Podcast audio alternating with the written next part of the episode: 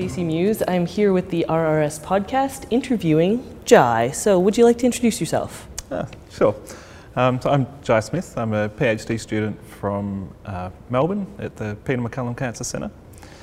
So yeah, I'm down there under Roger Martin in the Radiation Biology Lab.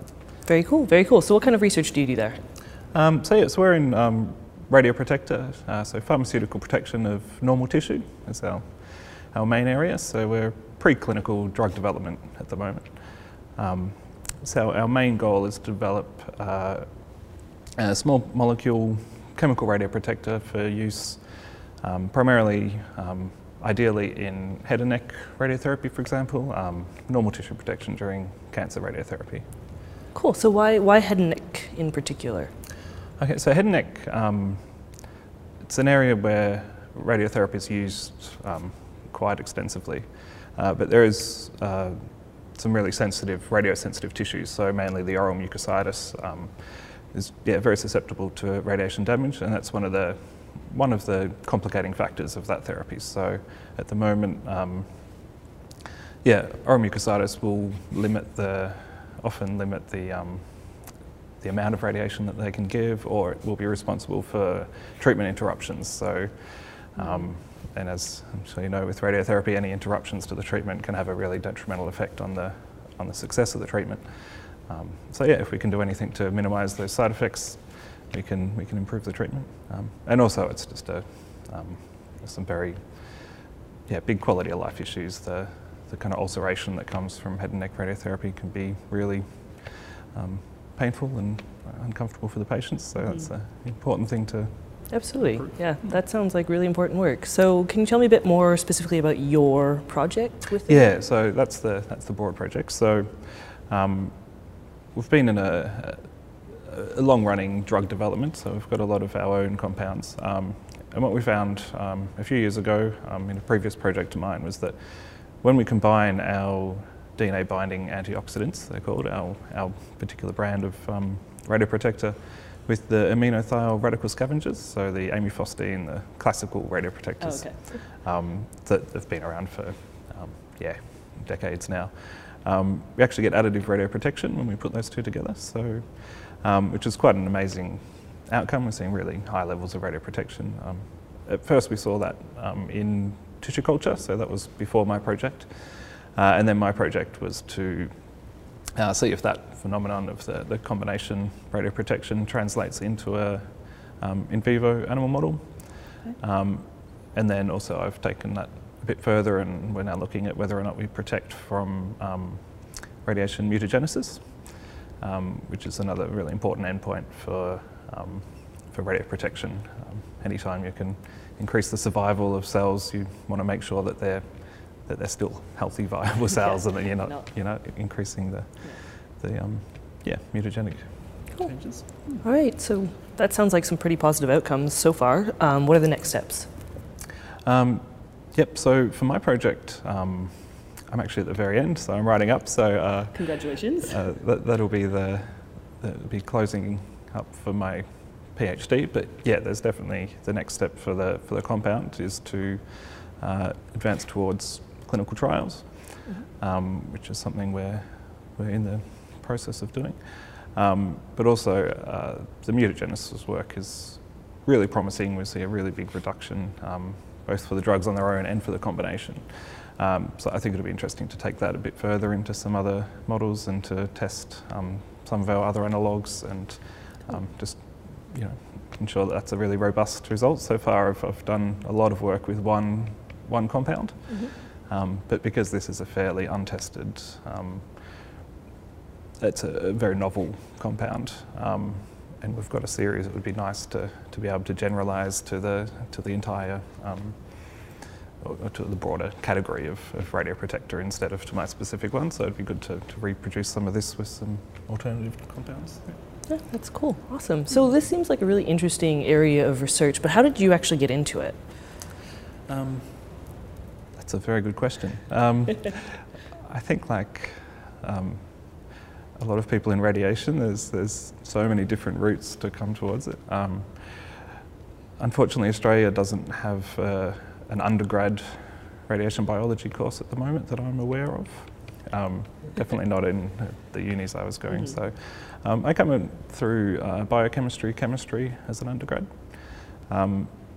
I did that at Swinburne University, and we had a really good program there where undergrads can go and work in a lab for a year, which is, yeah, the IBL industry-based learning program, which was a really positive program. So that put me in Professor Martin's laboratory for a year, and then I just got a taste for the radiation science. I think from that I found it really, really fascinating, and it was a really nice way of combining a few different areas of science and, you know, using a little bit of my chemistry knowledge and learning some biology and, you know, getting hands on some animal models and yeah, it's just such a broad field. You never get bored with with radiation, I find. Yeah. That's very cool. Can you tell me a bit more about that IBL program? It sounds like it'd be really good for a lot of different people. Yeah, look, it's a great program. So it's basically a paid research assistant role after 2 years of your undergrad.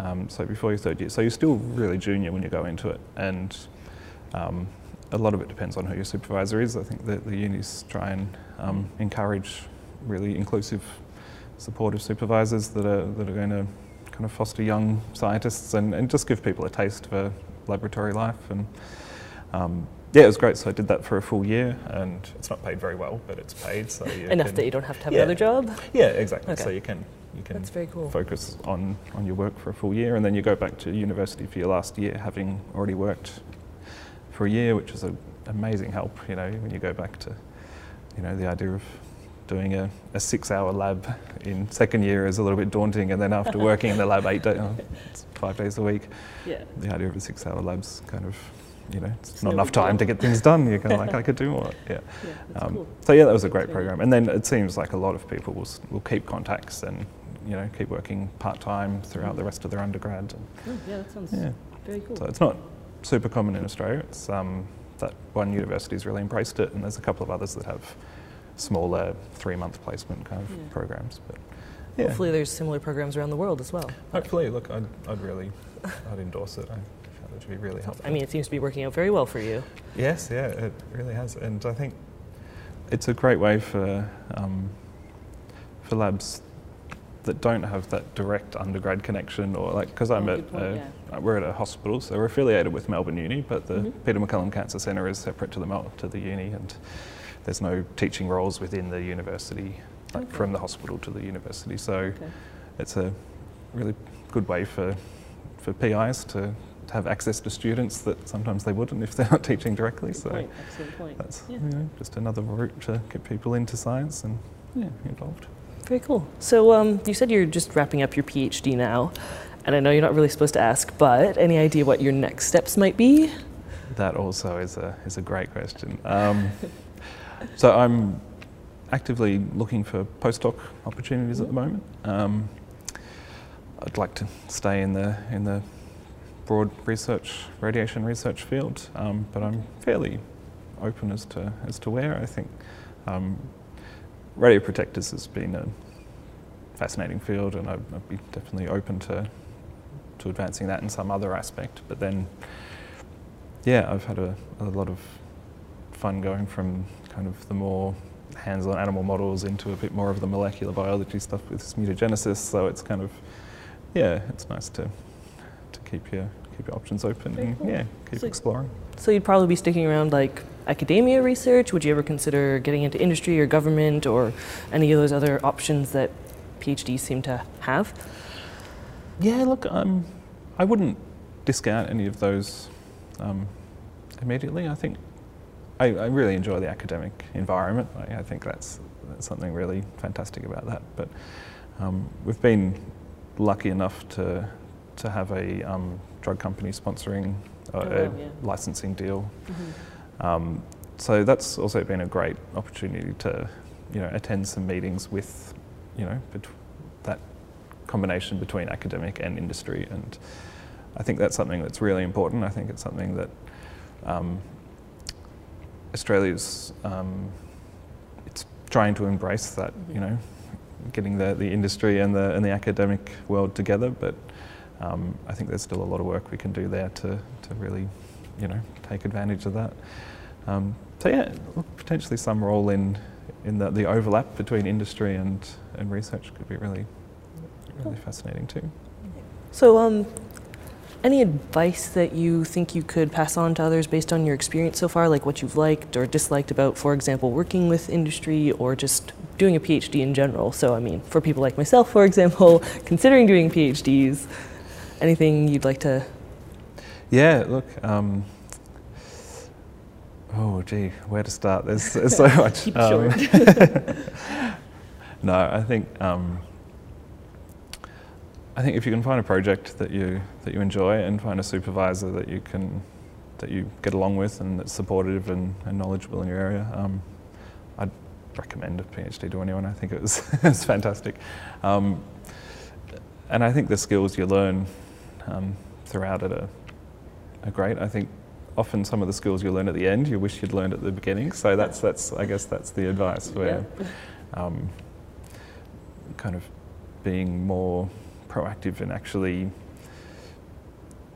thinking how it's all going to come together at the end. It's so easy, especially when you're early in your PhD, just to want to do experiment after experiment after experiment. Just get right into it. Yeah, and generate a heap of data. But then it's not until you kind of take a breath and go, all right, let's go back and look at this data, that you kind of realise, you know, I probably could have been more efficient. I could have, you know, organised that in such a way that, you know, you realise you had the answer after 4 experiments, but you did 6 because you were, you know, like, it was important to generate that data. And so just, yeah, like, I guess, I think if I was to do it over, I'd probably